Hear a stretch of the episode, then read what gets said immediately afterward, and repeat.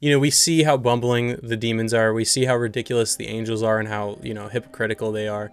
And I think that there's something about like giving more agency to humans in this and the way that like humans can think for themselves and they can stand up to these things. And maybe that's what sort of what's going on here rather than I think that's what they're that's what they're going for, right? Like I think if you zoom out and you're like what is Neil Gaiman doing? Because Neil Gaiman's behind all of this, right?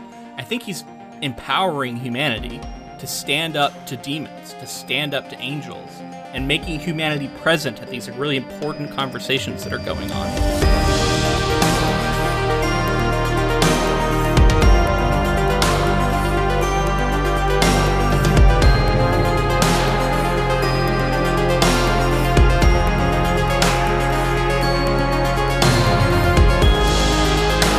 Welcome, friends, to episodes 278 of the Ink to Film podcast, where we read the book and then see the movie. I'm filmmaker James Bailey. And I'm writer Luke Elliott. And this week we discuss the second half of Neil Gaiman's 2023 series, Good Omens 2. Welcome back. We are officially finishing up our coverage of Good Omens according to the end of last episode, but maybe a little teaser. It might not be the end of our coverage of Good Omens forever.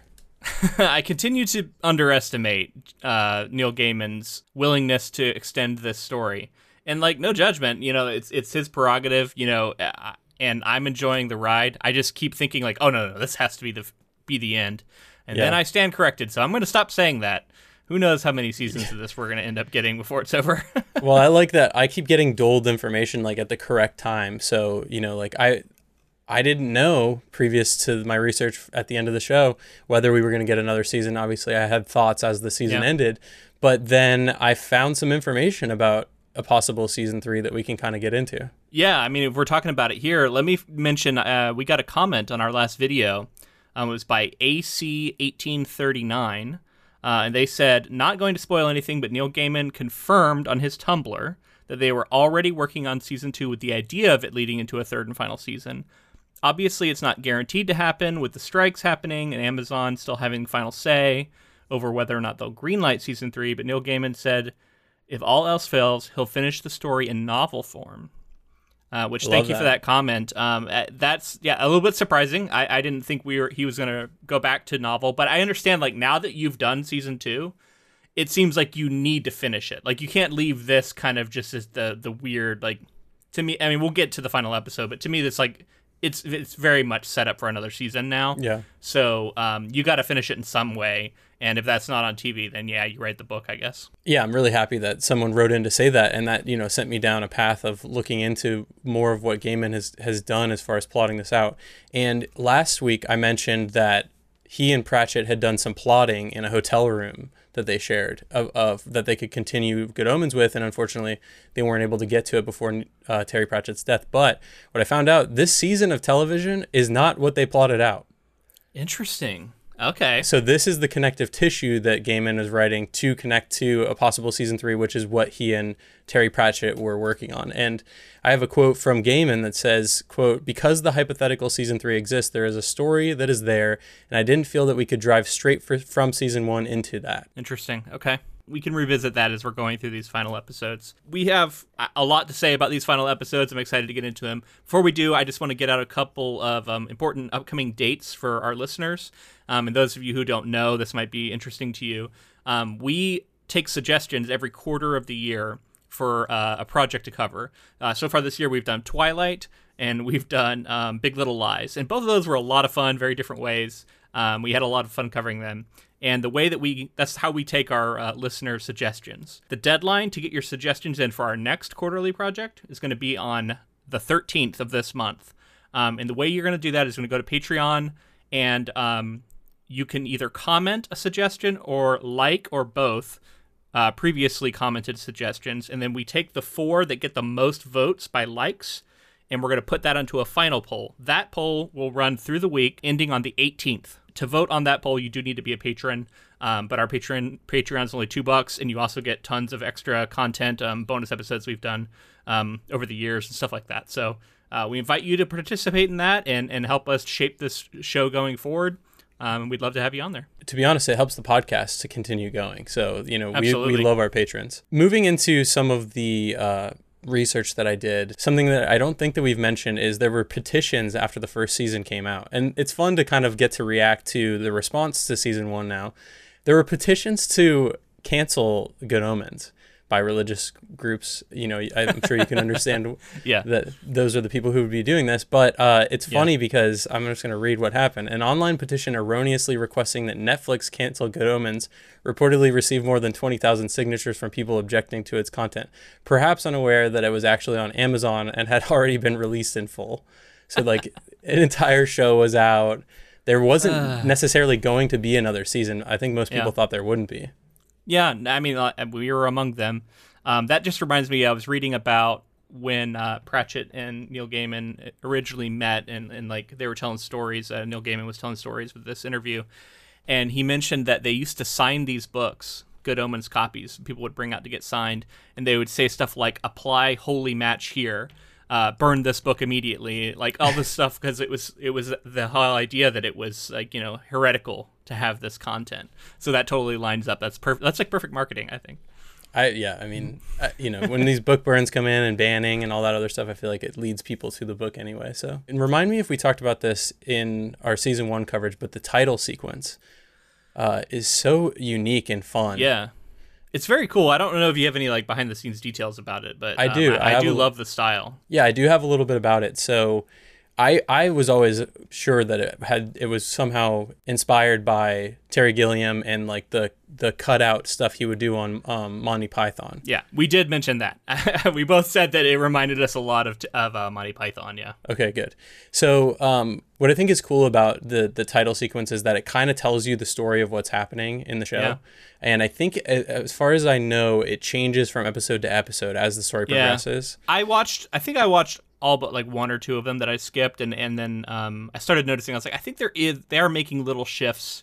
How important it is, I don't know, but they, I think I'm noticing little things being different um, each time, which yeah. which is cool. Maybe it's worth watching them all. So it's chock full of Easter eggs. Peter Anderson, the creative director at Peter Anderson Studio, the team behind the title sequence for both seasons of the show, says the cinema scene will change from week to week to keep up with the new episode. So it does change. His favorite little detail, though, involves the scenes in hell because if you look closely, a character from series one titles is trying to escape from hell again. So there's like tons of Easter eggs within yeah. the lore of this. That uh, makes and, sense if you were to pause it and like try and figure out who everybody is and everything. Yeah. yeah. I think that's so cool. And and he goes on to say, we started the sequence for series two as a direct follow up from series one. The content of the titles was an obsessively detailed telling of the new series story with a few gems for the avid fan. So I love thinking about like someone being hired for this like massive show with huge talent on it and they're an animation studio and they're going to set out to make something that's like a title sequence in the way that they can get so invested and so creative with it and have yeah. so many layers to it that like it, people just see it as a title title sequence it, it flies by this title sequence is a great reason to say like this is still a place for people to perform their art and create yeah. something awesome in that way and to, like i said the detail that a filmmaker is bringing to even like trailers or you know these title sequences like that's really notable stuff. And it and for me i love a title a good title sequence. And this title sequence is so iconic for the show. Like i get really excited to watch the show when it pops up. Let's just jump into the episodes now. If you didn't listen to our last week's coverage i do highly recommend it. And we also have a season one uh, few episodes, three episodes, I believe, of season one. Check those out. We did four actually. We did two on the book, and we, we used to do books a little slower, yeah, back then. Um, and then we did two on the show. Yeah, this is this is episode number six now in Good Omens for us. Episode ten, which is episode four of this season, is called okay. The Hitchhiker. Make sure I'm doing my math right. the demon Shax hitches a lift with the Aziraphale as he drives Crowley's Bentley back from Edinburgh and deduces that Gabriel is hiding in the bookshop. In the 1940s, three Nazi agents go to hell after they were killed by a falling bomb. When they mention Crowley and Aziraphale, the demon Furfur offers to spare them eternal damnation and resurrect them as zombies if they spy for him. He hopes to get proof that the demon and angel are consorting to advance his rank in hell. Aziraphale is invited to perform magic on the West End. He plans to perform a potentially lethal trick, and with Crowley's aid, he manages to perform it successfully. Furfur takes a photo of the pair's cooperation. He goes to present the proof to the Hell Council, not knowing Aziraphale switched the photo with a West End poster. Back in the present, Shax, with the permission of Beelzebub, plans to storm the bookshop. Yeah, so this is a very like connective tissue kind of episode. Um, again, it feels like one of those like the ongoing adventures of of Aziraphale and Crowley. Um, but I, I, these are always kind of fun to me, um, especially when like the it, it gives us a period look at them in a different time period. Um, this was this also was a callback to the first season. I think there's even like a sequence where it's from season one. You can kind of tell. I think so. Um, Yeah. You know, they brought back um, um, whatever that actor's name is, who is like one of the co-creators of Sherlock or something. Gatiss, I believe. Yeah, Mark Gatiss. Yeah, yeah, He he was back, so I was, I was happy to see that. Seeing them in flashbacks, clearly starting to trust each other, one, each other more and more, to the point that you're like, this this is something that like they've both their love for each other is something that's been clear for a very long time, and it's funny to like think about all the hijinks we've seen them get up to. So going back to season one and thinking about the fact that these scenes have already taken place, um, and how much deeper that makes their relationship feel. Because obviously that's been thousands and thousands and thousands of years, and um, this was a particularly interesting Since one. the Garden of Eden, yeah, yeah, or before that, I guess actually. Yeah. Um, I, I I just think it's it's so funny to go with the like Nazi zombie, uh, Yeah. sort of cliche, but but do it in a way that feels fresh, right? Like the the whole idea that they've negotiated, like, okay, you can come back as zombies, but you got to do this thing. Oh, by the way, you're also gonna like need to eat live human brains. Um, and then the the physical comedy of these three, as they're like slowly sh- like falling apart and rotting, um, and, and walking around. But it's so funny too because they're also in like war. I think it's like uh, the bombing of of England. yeah. Um, Blitzkrieg. Yeah, that that era. So it's like people walking around with blood on their face and like shambling through the ruins. No one like looks twice at them. They're just like, yeah, that's how people look right now. Um, so it's like the perfect time period for them to be zombies and have nobody seem to notice at all. You get to take different genre stuff like zombies and throw it into a show about angels and demons, and you're like, sure, let's go with it. Like it, Yeah. it works for me. It's fun. It's like like you said, it's kind of these interesting one-off vignette kind of things that, Yeah. that are fun and it's like this is good omens doing their zombie episode and this is them doing their you know job episode or whatever from last Mm-hmm. last week I also love the sequence when they're in hell and um, they get shown the the spider eating the like commandant, and it's Yeah. this it's that weird that, that Yeah. weird animation we were it's talking almost like about. yeah 2d stop animation kind of yeah, stuff and it's so funny, like it's so ridiculous, but like seeing it playing over and over again, it's like the the the spider eats him and then like shits him out and then eats him again, and he like becomes a fly or something, and then eats Yeah. again, and uh, I thought that was going to be a clue with the fly, by the way. As I was starting to try to put all these theories together as as I was wrapping up the show, I was like, "Oh, the spider maybe, uh, like Gabriel got eaten by the spider, turned into the fly, and you know what I mean." I mean, it's it's a it's a connective fly reference at the very least. Yeah, Um, but yeah, that I thought that that whole part was very funny. Um, it shows again just the nature of hell and how it's. I, I liked at the time it was like overcrowded. It was like there's way too many people coming in um, during World War II. you get to see a little bit of the progression of the demons and where they're at in the hierarchy. Like Shax is obviously like much lower lower than she eventually would become. Um, you know that kind of stuff. So there's there's a lot of like storytelling stuff going on here. If if none of it is like moving the plot forward hugely at the time. yeah. A couple of interesting things that stand out to me in this episode. One, the fact that this lowly demon has the power to like punch a card and stop miracles for a while. Was like, Yeah. that's pretty powerful, man. I was a little surprised at the whole miracle blocker punch card thing. like, Yeah. where did you get that? How do people get that? How do He how talks demons about it, I think, right? He gets like I don't know, authorized. I thought he just said he had it. He's like, I still have a, I have this miracle blocker card, and he just pulls it out. I didn't remember like how. Um, and then yeah, I was a little surprised to see it how effectively it worked. Um, you know, uh, for good dramatic effect, right? Because Aziraphale and the ongoing gag, I think, with Aziraphale is that he thinks he's really good at magic, and in fact, he is quite bad at it. Um, he just has no like. It's not that he can't do it. It's, I mean, he's struggled sometimes, but I think it's more just he has no um, natural talent for showmanship. Yeah, he has like I mean, no way how to like work a crowd or like you know he gets nervous and Yeah. it's so funny and like uh, kind of cringy to like watch him do it, but then that, that cringe humor kind of way that I do enjoy. I found it interesting because he's he's so fascinated with magic and sleight of hand, which is kind of lying to people. And I was thinking about Yeah. that in terms of like going against what angels would typically be interested Right. in. And this is before he's kind of gone to the gone fully into like the neutral zone, the gray area. He, Mm-hmm. This is him kind of pushing towards that. And what we realize is that when he's doing this magic, most of the time he's using miracles to do it. So that's another. He said he does. He does one early on by turning the what is it? Turning the turnip into an inkwell. He's like, I gotta like, I gotta like Warm get him him hooked. Yeah. And that's just such a funny thing to be like, I'm gonna turn a turnip into an inkwell, as if that's like the most incredible thing you could do. Again, he just has no sense of like showmanship and what would actually be entertaining.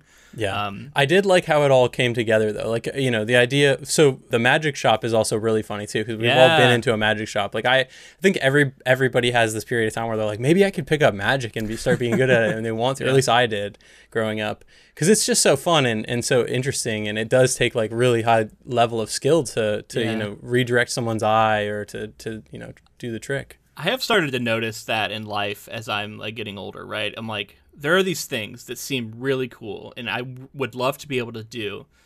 But there are certain things when you look into them, you realize, oh, the way you get good at this is you have to practice it a shitload and you have Yeah. to devote a lot of time to it.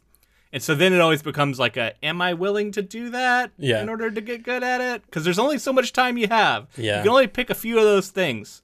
And uh, yeah, you gotta you gotta use your time wisely. The people It's who are really good at those things- magic have chosen to devote tons of time to it. Yeah, and maybe it's there's something to be said for people who are just really talented at everything, but I think you can be really good at a few things or just okay at a lot of things. So it's like, do you want to? How do you want to divvy up your time, and where do you want to spend your energy? And the, the more time that goes by, the more time I'm like, I should probably continue to to you know get better at filmmaking, get better, you know what I mean? Do the things Yeah. that are that are actually working towards my like major goal in life right. versus like a lot of these hobbies, which sucks. And it makes me feel like I've talked about it on the podcast before. I just wish that I had, you know, was able to pause time just so I could experience and do everything I would like to do. Totally, you know, and uh, I used to play guitar a ton, and I was in a couple bands back in the day, and like I, I've recently started picking it up again and trying to get back into it, and it's just frustrating how much I've lost in the intervening years where I wasn't playing a lot, and wanting to even get back anywhere near to where I was is going to take a huge amount of time. Um, but I am interested in doing it again, and now that I, you know, as more of a hobbyist, um, because like you said, you know, I had to ch- I had to pick and choose, and I chose writing as the thing I was going to try and get really good at and spend a lot of time on. Um, and then now podcasting, of course, is something we spend a lot of time on. So hopefully we're getting better true. at that. Um, and there's, I think, a nice overlap there for us. Um, But anyway, this episode, uh, back to that magic shop.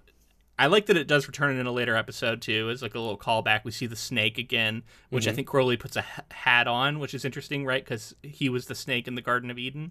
Mm-hmm. Um, so there's some cool little references there. But I really appreciated the physical comedy going on with the zombie in the background, while Aziraphale and Crowley are talking to the shopkeep, and he's just in the background, like putting on masks, trying to like sneak around, but like f- bumping into shit, knocking things over.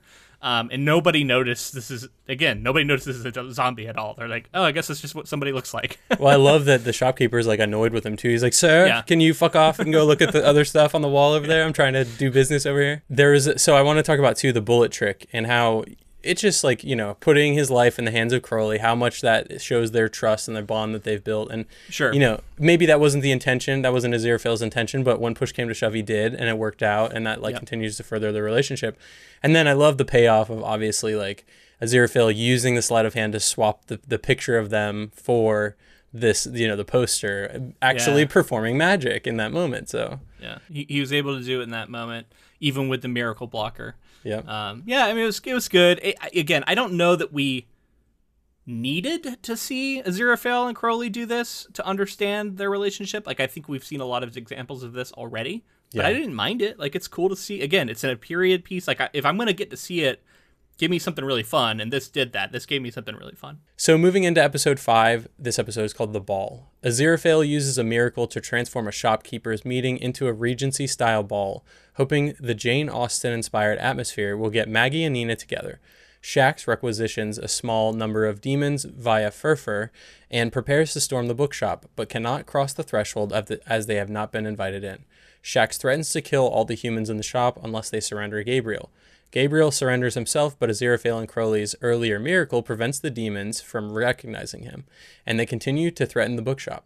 Crowley stalls for time and evacuates most of the human guests, then forces Muriel to arrest him and bring him to heaven. I, uh, this was mostly a fun episode. I do have a couple of small criticisms I'll I'll, I'll weigh in on here with, but um, I had a good time. I really liked the Jane Austen inspired ball. Love it. Um, it's so funny too because we've covered Pride and Prejudice, right? Like I appreciate it so much more because we covered the film. I think um, it really landed for me specifically the 2005 um, Joe Wright film that we covered and how uh, that dance sequence went down. I think was exactly what they were referencing here. Now maybe that's in all the versions of Pride and Prejudice. I don't know. I haven't seen them all, but um, I, that, I really appreciated that. And then I liked how it was some sort of like magical bewitching that was going on. Everyone was falling into their roles it was really funny having that one woman who like couldn't say certain words and instead she would just keep saying seamstress over and over again. Right um, it, that was that was really good. It took me a second to realize what was going on but then once i caught on to it um, it's like they're all fitting into their roles in this like regency ball.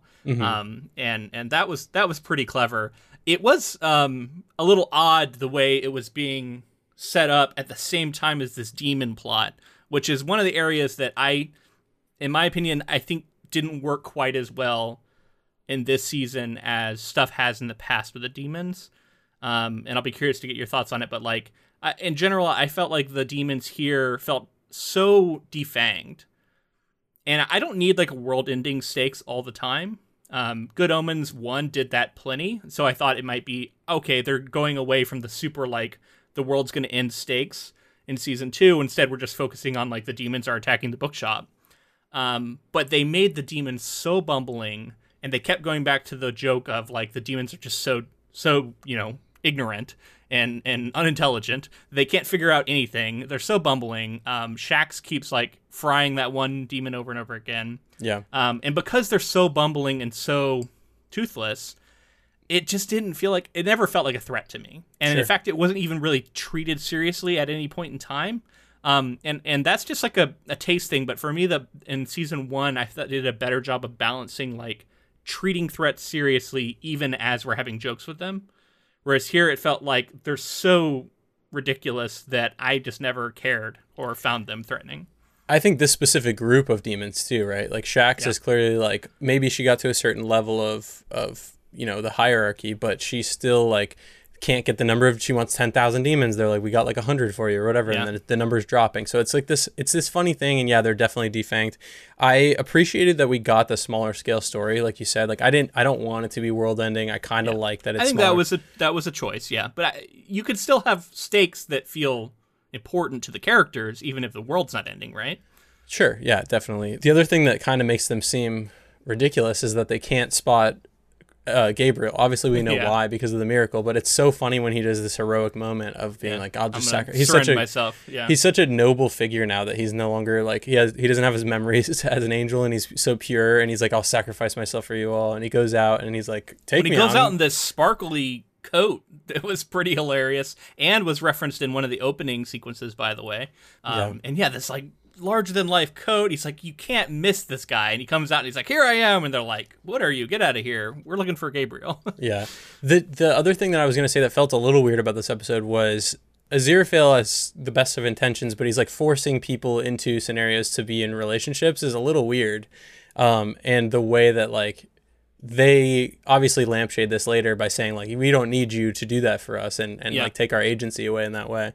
Um, but again, it was just as it was building up, I was like, "What the hell is Aziraphale doing right now? He's taking away people's free will and forcing them together." And uh, yeah, it's it's interesting because I think it does come back and and reflect onto them and their relationship in a way that is interesting in the sense that like they're trying to force something from their perspective onto these two, try and manipulate them, and the humans come back to them later and say, you know, this needs to be our choice. You can't force this kind of thing um, which I think makes them realize that ultimately they have a choice in how they're going to approach their relationship. And Maggie and Nina even say as much, right? I think they say, yeah. like, you guys have some stuff to sort out. And they're like, oh, yeah, totally. you're right. So uh, there's a couple of big references. You mentioned last week a couple of Doctor uh, sort of nods that I wasn't yeah. picking up on. Doctor Who possible nods, especially with David Tennant as Crowley. And there were a ton, obviously, yeah. now. It just continued. Uh, and I love it. I, you know, I think the more I thought about Doctor Who and the more I thought about Good Omens, I think there's a lot of overlap, not just David Tennant, but in terms of like some of the comedic um, moments and then the heart of it and the way that it like puts these stories forth that are kind of small one-offs and and I don't know I, there's a, there's a lot to it that I think there's overlap here. So I think it's smart that they're doing these Doctor Who nods because I think that there's a significant portion of the fan base that are coming for David Tennant as Doctor Who fans and they see this. So Yeah. the first one is uh, Aziraphale really hilariously is going around the neighborhood and like bribing everybody to come to his whatever this this neighborhood uh, event and he he offers one person i think it's a musician a doctor who like work print from 1965 that no one else has that only Yeah. exists uh, so that's funny there and they, they look back at crowley a few times during that scene they give his reaction shots he's like what do you what is this bullshit all about uh, Yeah. and then um, I mean, I caught that one. They of say. Doctor Who. yeah there's a couple other ones like uh, Tennant picks up a fez at one point he puts a fez on which is like a oh, and that's what he puts on the on the snake. I think you're right yeah so that's a pretty massive uh, I didn't know that was a Doctor Who thing.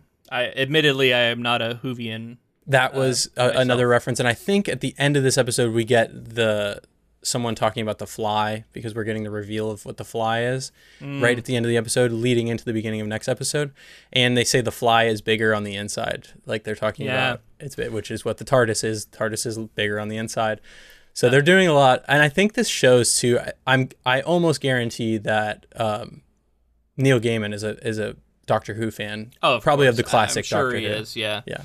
Um, I, I'll just connect that because I was just at the Futurescapes Writers Workshop, and and one of the um, courses that they put on, um, the presenter, I think this, this was Matt Kirby, um, was talking about language and was talking about metaphors and how I think it was metaphors. The best ones are, in his his phrasing was bigger on the inside. So I just it's an interesting little synchronicity there. Um, yeah, because you know you want to have something that at first might seem simple, but the more you think about it, the more it sort of expands in meaning. And in fact, the more you can do that in your writing, the better um, it'll be. Um, you know, so I think about it like a bunch of little uh, Doctor Who uh, TARDISes, I guess, when you're putting when you're putting that into your into your prose. Sure, yeah. Uh, um, I think that Doctor Who is an interesting property because obviously there's the the original run that and then it stopped for a while, started back up in the early 2000s and I think people are super intimidated by like approaching it. And I do think that there's even Doctor Who fans that'll tell you there's a lot of episodes that are very campy or schlocky and they don't necessarily line up as like one of the best Doctor Who episodes ever, but you enjoy them all for that anyway. And I think this Yeah. show has a little bit of that going on. Like even the zombie Yeah. episode in this in this section that we're talking about really did feel like kind of you know just kind of a one-off fun adventure that they wanted to tell like you said not necessarily super plot relevant but a fun romp all along the Yeah. way And the camp is kind of that thing that um it's so highly personal, right? Like I think we all have a sense for like how campy still feels fun to us versus starting to get to ridiculous territory where we disconnect from it. Right. And I was watching these episodes with my wife and there was a few times where I think she hit her threshold before I did.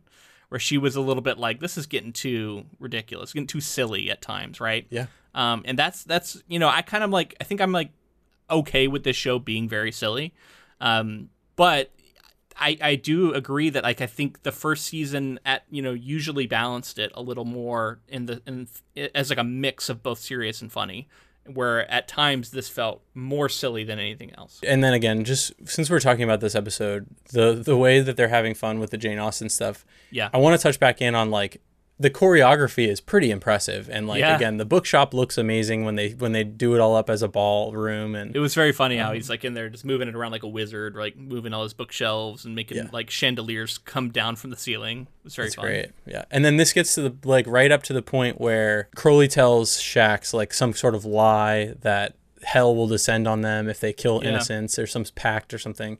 So so like that's how he's able to sneak all these humans out. there's a moment where Crowley questions Gabriel. I think Aziraphale, this is like before everything really kicks off. Aziraphale says, like, go talk to him, go ask him. Because Crowley was doubtful whether or not Gabriel was telling the truth.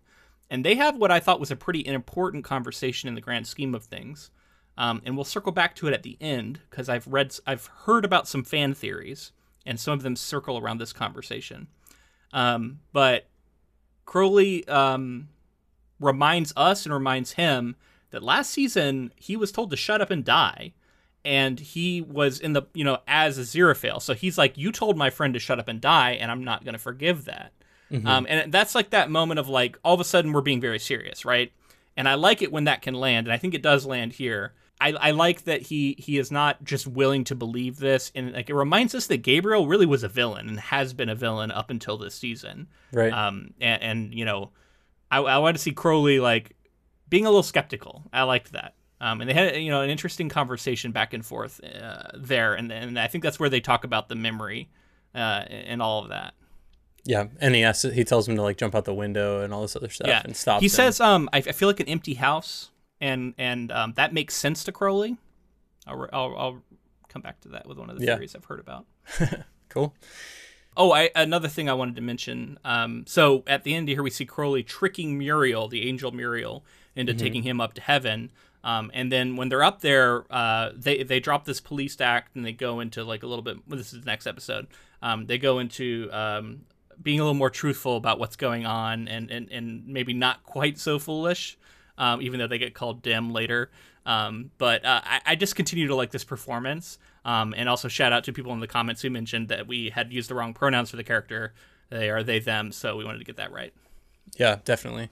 Um, love this character. You know, this is this is the character that I was talking about last week. That they are the yeah. first good demon, other than our Aziraphale character. So demon or angel sorry so it's it's fun to see that and again coming from a place of kind of innocence um, yeah. and then giving uh, you know a little bit of a spoiler for the last episode but giving, being given an important role going yeah. forward i think is very cool as well so love this character yeah let's get into it final episode got a lot to say about this one yeah, last episode is called Every Day. While Aziraphale, Nina, and Maggie fend off the demons, Crowley discovers the reason for Gabriel's disappearance. He refused to support a second attempt at Armageddon and was demoted from his position as an archangel and wiped of all his memories. Crowley returns to the bookshop where Aziraphale has successfully fended off the demons and accidentally declared war on Hell. Beelzebub appears and reveals that Gabriel's memories were hidden in the fly inside the box that Gabriel had been carrying. Gabriel's memories, including those of him conducting a romance with Beelzebub, are restored. He and Beelzebub choose to abandon heaven and hell and leave for Alpha Centauri. The Metatron arrives and offers Aziraphale Gabriel's former position and the ability to restore Crowley's status as an angel. Crowley prepares to confess his feelings to Aziraphale. Aziraphale informs Crowley that he plans to accept the Metatron's offer. Crowley asks Aziraphale to abandon heaven and hell with him, just as Gabriel and Beelzebub did. Aziraphale asks Crowley to instead return to heaven as an angel and work with him. Crowley refuses and kisses him.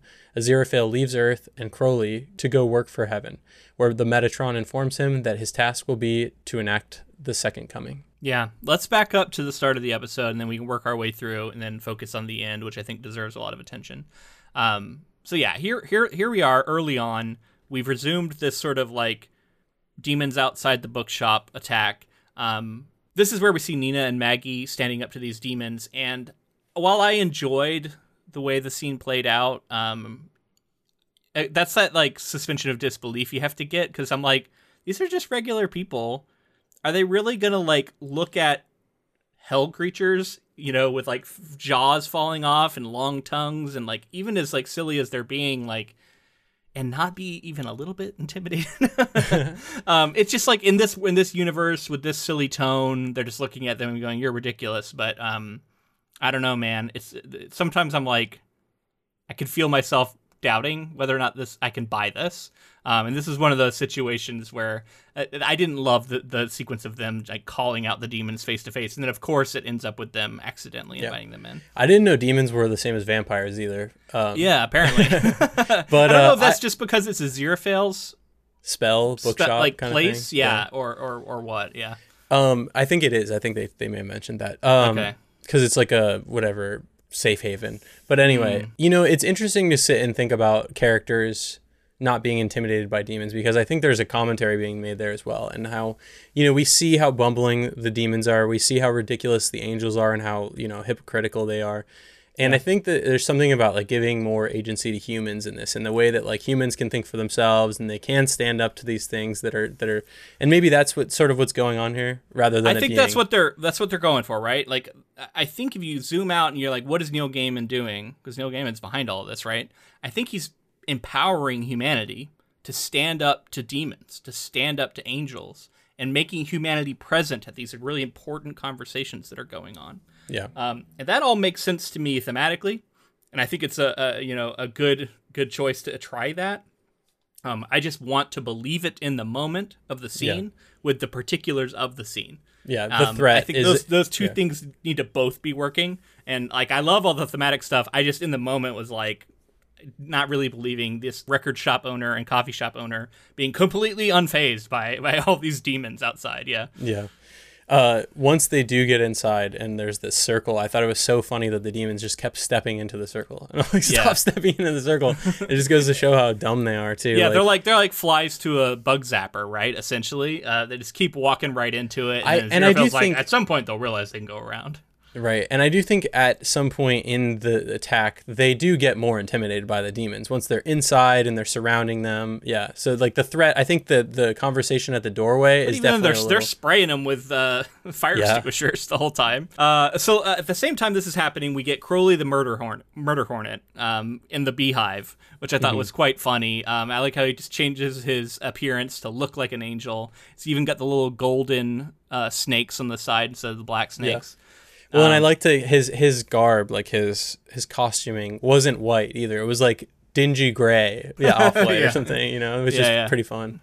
Yeah, and and you know he's still walking the same way, but um, it was really funny too how they go up to the the files and um, Muriel says you would have to be and lists a couple of very high ranks within the angel hierarchy in order to access this, and Crowley is able to access it, and he says they never change their passwords, um, which I thought was really funny, but also tells us that Crowley was quite high ranking um, before everything, which makes sense, right? If he's like designing the universe and everything, but like, um, it starts to ask a question that we'll revisit as we go. But like, who is Crowley? Yeah. Is the question, and is it, I assume Crowley was not his name as an angel.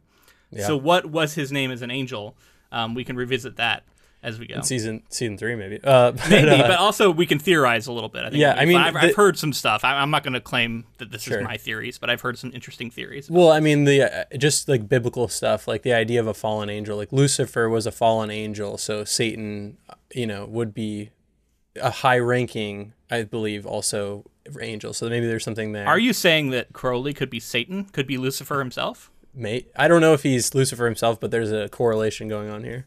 Well, that's one of the theories. So Yeah. you're touching on one of the theories that exists in the fandom that I've that I've heard about, um, and there are a couple of different moments that give a little bit of evidence for this because he repeatedly, and we see him in this scene, doesn't remember angels who he used to work with, and they say Yeah. like, "Don't you remember?" Is and he's like, "I meet a lot of people," um, Which is and always at- hilarious, Which is by the way. funny, but also we've seen that they are able to strip angels of their memory when they're like casting them down. Mm-hmm. Um, we see what they do to Gabriel, right? So the theory could be that when Crowley was cast out of heaven, memories were stripped. Um, and so in that sense, Crowley could actually be Lucifer, which Crowley was the snake in the Garden of Eden. That kind of lines up. And that would also explain why, where is Satan? Where is Lucifer? We do see Satan in the first season, though, right? He comes out. He's like about to come out of the ground. we we asked we had a debate about whether or not that was actually satan or like Yeah. just like some sort of big demon or like what that was Yeah. it was a little bit unclear and that is that is a good point and i i would have to like go back and watch that scene again like is that satan and then supposedly benedict cumberbatch was the voice of lucifer at one point Mm-hmm. um but I, you know That gets into the stuff with Frances McDormand and and uh, the Metatron here. Yeah. So one of the theories I've seen is that uh, Crowley could actually be an angel named Raphael. Um, I don't know all of my like angel names, but apparently there are only so many like super high-ranking archangel types that um, could fit the bill here. Um, and yeah, I, I mean it's interesting to hear about how like when they're talking about with Gabriel, they cast one angel down, and they're like one one is a good story, but two is an institutional problem Yeah. which I thought was really funny. But then also, like, isn't that what happened to Crowley? Yeah, interesting, interesting to note. Um, and maybe and we'll that's get some that's the answers that in Metatron future. saying that too, right? Saying think that it there's was, yeah. institutional problems. So hey, uh, w- and we can talk about the Metatron here in a second. I think we have some Yeah. stuff with Aziraphale and Crowley to talk about. So they are the Metatron shows up and is talking to uh, Aziraphale and kind of Yeah. mentioning. And I was I So was this is after the demons are dealt with. So the demons get dealt with by um, Aziraphale getting his halo out of his head and tossing it like a grenade, Yeah, which sick. I thought was kind of a fun, interesting moment because we haven't really ever seen the halo, I don't think, until now. Um, but what was really funny about that was, or what was really, I guess, interesting about that is that apparently this is a declaration of war on hell. Um, and there's like this moment of like, oh my god, we've declared war, but then it's back. To, it's like walked back. It seems like, and and that doesn't seem to be the case. But maybe going into season three, there could still be some lingering tensions there. I think there definitely will be some lingering tension. I think we have seen in flashbacks Aziraphale with his halo over his head, but it's interesting that it was like within his head, he pulled it out. And I think the implication is that he wasn't supposed to have it any longer since he's kind of been like excommunicated in ways. Um, so he, and then he pulls it out, throws it as a grenade, which it was just a cool sequence. Like that's such a cool and cre- clever thing. Um, and I even think like everything that goes on here, wrapping up the season, is Neil Gaiman just being so clever. Yeah. Like the way that he thinks up like everything that went on with Gabriel, the Beelzebub stuff, the way that it's mirroring Aziraphale and Crowley, and like a, a lot of how he leaves this, and then the Metatron stuff too has some cool commentary. Well, this and this is where we get the reveal of Yeah. what's what the mystery has been. Um, it's a little convoluted, but it's essentially, uh, if I can get this right, Gabriel um, and Beelzebub come to an agreement to not do Armageddon again, um, and then because of this, Gabriel gets in trouble because he he says nah in the in the meeting. I do love not- the moment too, like Jon Hamm getting to do that, and it's like very Mad Men, very like like I mean I'm gonna do whatever the fuck I want. Like I'm the Archangel. Like what are you Yeah. gonna do about it? Um, and then they, they, then he gets repercussions, and he's able to use this fly that was gifted to him by Beelzebub in a flashback to put his memory in. Um, and then he writes a message on the bottom of the box. It says, "My memory's in the fly." And then he goes to Aziraphale's bookshop with this box, naked, in an attempt to kind of hide out and try and preserve his memory, trusting that Aziraphale would hide him from the angels. A little convoluted, but I can see how this how this plays out. My mind's inside the fly or whatever. Yeah, ironic to not look at the one thing he had with him for any clues. Yeah. Um, but you know, you need for plot reasons, you need to not see that at the bottom. yeah, and then it makes sense with the matchbox, and like it kind of lines a, a bunch of things up that, that have been doled out through the, throughout the season. and we were right in some way about Yeah. the the fly being a, a, some sort of connection to Beelzebub. So I like that we we did ca- catch on to that. we were all over it. You know, it was it would have been really difficult to nail it, but I definitely saw the correlation with the fly and Gabriel. I didn't see the Beelzebub. romance. The romance was surprising to me. I mean, it makes sense now because it becomes Totally. it becomes something that Aziraphale and Crowley get as an example that they can look at. Um, they can see that it's possible. They can see what happens and how heaven and hell react. Um, they the, the little story we get the mini story of, with the flashbacks. in the bar, Um, which which again is yeah. another part that I was like something def. Like, everybody knew that the thing happened in the bar. Nothing we to do with the um with the with the lodge and the um what was No. it the The Masons thing. the Masons. Yeah, yeah. nothing to do with the Masons. Totally red herring there. Um, but uh, um, it was fun to see that, and then like uh, the the the little romance that develops, I thought was was pretty was pretty endearing. Um, I especially liked uh, when they walked into the bar and ordered two goblets of your intoxicating liquid, and then the bartender's like, "What do you want?" And he's like, "Whichever ones it is you humans usually orally consume." Um, and I was like, "I gotta order a drink like that one day." They're gonna definitely think you're an angel or a demon if you do that. um, they, uh, I think he just ends up giving him two pints as well. yeah, it's like you uh, could get two pints. whatever yeah, Yeah. Uh, very funny um and this this uh now that we've wrapped up all this this danger with the demons now it becomes this like big level negotiation between heaven and hell about what to do with gabriel and beelzebub because both sides are furious that they are romantically linked now um, and then I thought there was a really funny moment where I think it's um I think it's Michael turns to the and goes, "Why are there humans present? Turn them into pillars of salt." Um, and Crowley's like, "Let me get them out of here." it's just like a, a funny reference to the Bible, right? Where you know stuff just happens and you're like, oh, that was brutal for almost no reason. yeah, Yeah. Uh, yeah. The the negotiation also includes the stuff we talked about with the Aziraphale possibly Yeah. declaring war, and they're all kind of like, this is I think where they squash it. Who does Gabriel do a bunch of the? I think he does a bunch of the squashing, right? Or Crowley, or maybe it's the Metatron showing up. As I say, the Metatron showing up is definitely what what finally quashes it. Um, where where he's like, yeah, they they, just, they can go, and, and I think I think he gives the permission. They teleport off apparently to Alpha Centauri, um, together. Yeah, which is pretty funny. The, uh, um, Crowley mentions there's like a couple of fun planets there or something. So apparently there's maybe it's gonna go hang out with the aliens. I think that's very Doctor Who centric as well. I, I can definitely remember vaguely uh, some sort of mention of Alpha Centauri of you know the tenth Doctor talking about it. So I'm sure for like the massive fans who remember the, some scene, I'm, I bet you that's a Doctor Who reference there as well. So we get the Metatron. Metatron is very interesting character here introduced at the end because the Metatron is supposed to be forget you know tell me if I'm wrong but like the voice of God right? Yeah. Isn't that but, the role of the Metatron? Yeah I found this to be confusing too because uh, when he showed up I'm like all right voice of God. He's in essence God but not God. Yeah he's like, like God's representative is my my yeah. like the mouth but of Sauron he, but for God. Sh- sh- exactly. Great great comparison but it's it's like to the point that I was like oh so there if he's the voice of God and then there's also God, like who has power over who at that point? God, I guess, like the Almighty God, like the number one God. I wouldn't put it past anything to say that like Metatron went rogue and is doing. So I think Metatron it might be a big villain is where I'm going with this. Um, I think he's he's he's playing like he's a hero.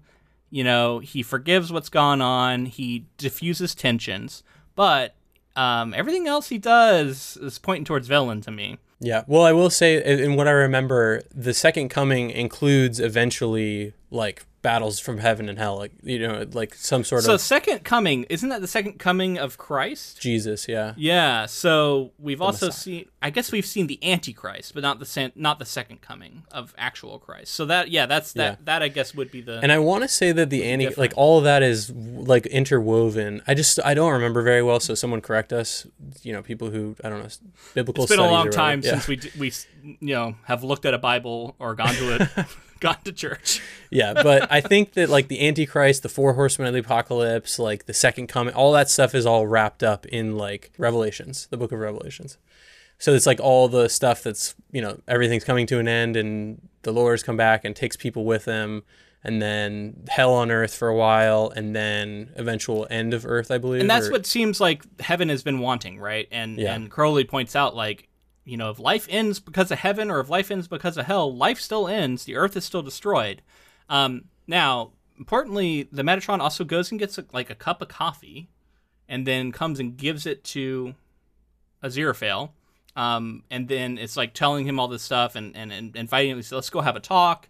Offers him a position in heaven, we find out, um, as to lead heaven, to be like the new leader of heaven. Which Aziraphale is still like got enough, you know, lingering angelness that uh, you know we can see that he's you know very tempted by this, um, and the position of like second in command could be given to Crowley, and he brings that to Crowley. What was your read on this? On this? I mean, now that you've said something about him possibly being a villain, it definitely rings pretty true to me. But at first, I kind of was thinking like this is something that Aziraphale in the back of his mind always wanted, and then you can see it when he gives Crowley the offer of you could come and join me and be an angel again and everything would be great and like not realizing that Crowley would never want that. There's a reason he left in the first place. And like he's like you're buying back into the system that's abused us for such a long time. Um, so what's the point? Even if you're at the top, you're you know propagating it, and what's the point? I would have thought Aziraphale would realize that about Me Crowley. Now I know yeah. he can be quite you know slow to things at times, but you would think he would know that Crowley is not going to be okay with this, right? Yeah, definitely. But I um, get so I it, it, seemed a little weird. I, I and, and you know what it was? It felt to me like it was just a false note from the character, and I was I was at first kind of put off by this and going like, why would he do this? This doesn't make sense to me. Um, it seems like they're they're setting up this like sort of dramatic unrequited love moment, um, just to to like string us along for the next season. That was my first take on it. Um, but then I you know I thought more about it and um, I heard some of these theories and they make a lot of sense to me um, that that might explain this. Um, because earlier on, Aziraphale, when Gabriel and Beelzebub, their love was first revealed, looked right at Crowley like, "This is our moment, right? We can we can finally, you know, yeah, go off clean. together." Yeah. And and we see that this is a really powerful emotion for him, but he loses that when he's offered this job, right? Um, and like maybe this is something that Aziraphale would do, but to me it felt a little bit false. It's like uh, almost a betrayal of everything we've been watching to see him fall in line so quickly. Um, so the theory that I read has to do with the coffee, being that the coffee is in some way a miracle. Some people have claimed that they hear the miracle sound at some point when Metatron is like either holding the coffee, coffee or getting the coffee. Cool. Aziraphale's whole sort of tone seems to shift after he drinks it. He becomes a lot more open to it, mm-hmm. a lot more interested in taking this position. Um, and then it seems like even there's a moment where um, the Metatron says like, "Are you sure?" And then it looks like Aziraphale is going to say no, but then like something comes over him, and all of a sudden he's just like, "Yeah, I'm sure." Um, and so people have pointed to this as maybe the Metatron is literally manipulating Aziraphale through a miracle. Yeah, it's so interesting to think about too because if this is God, and it, I guess the you have to differentiate or is the Metatron the go, gone rogue? yeah, exactly. we don't know. Yeah, because like if it's God, then God could within this religion, within what you know this show has established, God can do anything. Yeah. Um, and also the idea of giving free will to Aziraphale and Crowley was had to have been done by God in the first place. So for God, the voice of God, even to say, you know, come and do this for me, it wouldn't even be a question necessarily. But then it's also going against the free will that He gave them in the first place. Well, we don't know what the voice of God even means because, like, that just might be the rank. That might just be that this is a very high ranking or special rank that an angel has, but like. Maybe. I kind of like, took it theoretically. there's like yeah yeah, like a literal thing going on, but maybe there's not. Maybe maybe yeah. this is just like a super high ranking angel that supposedly has the ear of God, but like God has been so distant from this series that it sure. would be weird to me to have even a character like this who has like a direct line yeah. even though that's the implication. Um, because in in stories like this, and you know this isn't the only one that does it. It's kind of essential that God is like completely uninvolved and and mysterious. Yeah. Because God God's too powerful, and yeah, you start involving God, it gets Deus Ex Machina, right? The, yeah. ultimate. you'd have the entire show just the original one. yeah. Um, okay, so there's a couple big moments here we got to touch on before we finish. The big kiss, of course, is a huge moment where yeah. Crowley grabs Aziraphale, kisses him. Um, this has been a long time coming, and and you know I think was was sweet to see. I I was really excited to see it. I knew that this was coming. I think we knew that we were going to see the full acknowledgement of this relationship and, and their love. I was it was kind of under duress, which kind of yeah. almost it, it, bugs me a little bit when I look like I'm like, oh, that was their first, as far as we know, kiss and embrace and everything. It was meant to be this magical moment. I mean, and I instead, it it's like first, sort yeah. of under duress, and I was like, ooh, that kind of changes it for me. And it's I almost think, like Crowley trying to convince him. Right, and I think m- I wanted to see both of them be real super into it after all yeah. this build up and all this time. And I don't. Maybe there'll be people who love the the way that it was done, but for me, I was like, oh man, that kind of taints it a little bit. And now I want, you know, I think the ultimate grand scheme and long term goal of this is to see them happily together. And, yeah. and, this is obviously just like part of that that makes me want to see that in the future. I mean, it was heartbreaking when he says, "I forgive you." Like after that, like I thought that was that was a line that I'll remember. Um, yeah, yeah, it, it was it was sad yeah, big moment. I, I think it was it was a clever thing on the part of Crowley to be like, I gotta get through to to him what I'm saying. Yeah. And I think Crowley is a little bit like, I can't believe that nothing like that you're still holding true to this. And it's believable enough to where I could see Crowley buying it and not knowing that something else is going on, but I'm of the opinion something else is going on. Maybe I'll be proven wrong. And to start theorizing and talking about another eventual season, I, I love the idea of setting these characters up to where like it seemed like Aziraphale was more on board with them being together as a couple just it seems like Crowley with his demon side was kind of resistant to it, and now we're gonna see the flip of that, where Aziraphale's in a position where you're you know you're gonna get Crowley fucking around and trying to like ruin things and and convince yeah. Aziraphale that like these are the ways that that you know the system is fucking us over, and so we need to fix that. And I, I think it's gonna be so cool to see Crowley fight really hard for Aziraphale, where I felt like Aziraphale already seemed like the type that would have fought really hard for Crowley. Yeah, I agree. Um, I, am excited to see how that plays out. Um, one other thing we talked about Muriel a lot. They get control of the bookshop. So I like that. At least I, I think the bookshop will be a returning set if yeah. we get another season, which is good. Well, it's so iconic from both seasons too, both right? seasons. Yeah. And then um, I thought it was really interesting that they are given this book called um, "The Crow Road" by Iain Banks. And Iain Banks is an author I've heard a lot about. I've never actually read, um, but this gives a lot of prominent time and is shown to be the book that Muriel is reading. So I researched a little bit about it and like the prevailing theory seems to just be that like there's a lot of similar themes and topics about what it means to be human and like life and death and like forbidden romances and stuff like that. There's a lot of similar thematic elements in that book to Good Omens. Mm-hmm. Um, so that is the reason why, but um, I just thought it was curious, right? Like, if an author of Neil Gaiman's caliber is, is very specifically choosing a book to have Muriel be reading, it's got to mean something, right? Yeah, it's like the ultimate recommendation. Like that makes I'm gonna read it because of that. You know what I mean? if Neil Gaiman wants it to be this prominent and this important, I, well, I respect his and, opinion. And some people were theorizing maybe too that Neil Gaiman is giving a nod to that book because the plot of it there's some similarities, and maybe it was an inspiration for the plot of season two. Okay, yeah, I could see that. So um, we do need to talk about this season in comparison to last season. If we were just going to wrap up. yeah, so normally at the end of our coverage we compare the adaptation to the source material. But here we don't really have that. Um, we, we've already done that for the first season. But yeah, we thought we could instead compare se- season one to season two, which one we liked better. Do you want to start? Sure. I, I'll start out by saying that I love watching the show. First season, second season, I love the continuation. I really like watching it. Um, I think that both seasons do. The first season does a great job of introducing the characters, giving like a really round story that we can sink our teeth into, and it's like approachable and also really fulfilling. And then I think in the way that sequels often do, this takes chances and it does things differently. It goes smaller scale. I love that we get much more of David Tennant and, and Michael Sheen as Azir, as Crowley and Aziraphale. I'm going to continue to remember these two actors for these roles uh, for really the rest of their careers. I think that introducing more Jon Hamm was really fun throughout the season. Uh, getting to see more of heaven and hell, more demons, more angels is fun.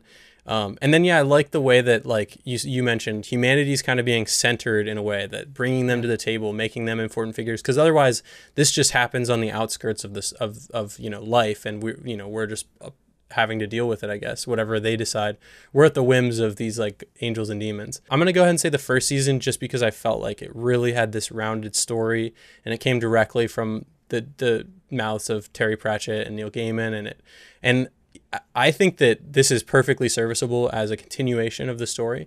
I think you can definitely feel Neil Gaiman's uh, influence over it, but also Terry Pratchett's voice. I think, like I mentioned last week, there's a bit of Terry Pratchett infused into this, like a, a, a significant amount. And as connective tissue to lead us to another season, I'm excited, but that first season really just felt f- fully realized. Uh, I'll keep mine short. Uh, I'm in I'm in agreement with you. I think the first season takes it here. I mean, uh, naturally, right? Like it's got the whole book to to adapt. And in fact, like the first season almost felt like there was so much story, and, and they were cramming it in six episodes. This one felt a little bit more like they were they were drawing it out. Um, it felt like interstitial to me. That now that you've revealed that the maybe the plan was always for this third season to be what ties back into what they had planned originally. Um, I can see it there's a lot going for it. I I'll echo everything you said there. Um, but uh, yeah, it, it is. I think the first season for me was was the superior one, with the full caveat that this was very fun and I enjoyed it, and I will definitely be back for a third season. Yeah, absolutely. Now, last week we were speculating like could they do more? Would we want yeah. more? I think we both know that they will do more if as long as this is successful. With yeah. the way they ended this, they got to. Yeah, they will do yeah. more, and we want more. I, am excited to see the, the continuation of the story. I trust Neil Gaiman to, to land this, and I'm excited to see like what they had planned as, as a finale for for Good Omens. Absolutely. Um, so stick around to the very end of the episode where we're going to reveal our very next project. Um, but before you go, uh, give us a like and subscribe if you're on YouTube. If you're listening to this uh, in audio form, we are on every major podcasting platform. And make sure to uh, leave us a rating and review and let us know you enjoyed our Good Omens 2 coverage. We'd love to hear from you that way. Also, make sure to connect with us on social media. We're on Facebook, Twitter, Instagram. Uh, all of those at Ink to Film. We're also on TikTok. All of the places that you can be on social media, I think we're there. So check us out. And once again, if you'd like to support us monetarily, patreon.com slash film. And thank you to Jeremy Blake for his track Heaven and Hell, which serves as our intro and outro music. So all that's left to do is to announce our next project. Um, and that is going to be one that I've been wanting to do for a very long time, and that is 20,000 Leagues Under the Sea by Jules Verne. Um, we're also going to be covering the 50s adaptation that is probably the most famous version of it. Um, even if you don't know a lot about 20,000 Leagues Under the Sea, I recommend checking out the episode because we're going to do a deep dive into it. We'll talk a lot about who Jules Verne was as an author, very important figure in the history of science fiction. Yeah, it's a book that I read when I was pretty young, when I was seeking out adventure stories, and I think I've also read Journey to the Center of the Earth. So like, I didn't know ex- you'd read it. That's interesting. I've never read it before. I'm excited to go back in though, because you know that was a time that I feel like I got a really surface level read of it. So uh, you know Yeah. we'll dig in deep this this coming week. Cool. All right. We hope you all return for that. And until next time. Keep adapting.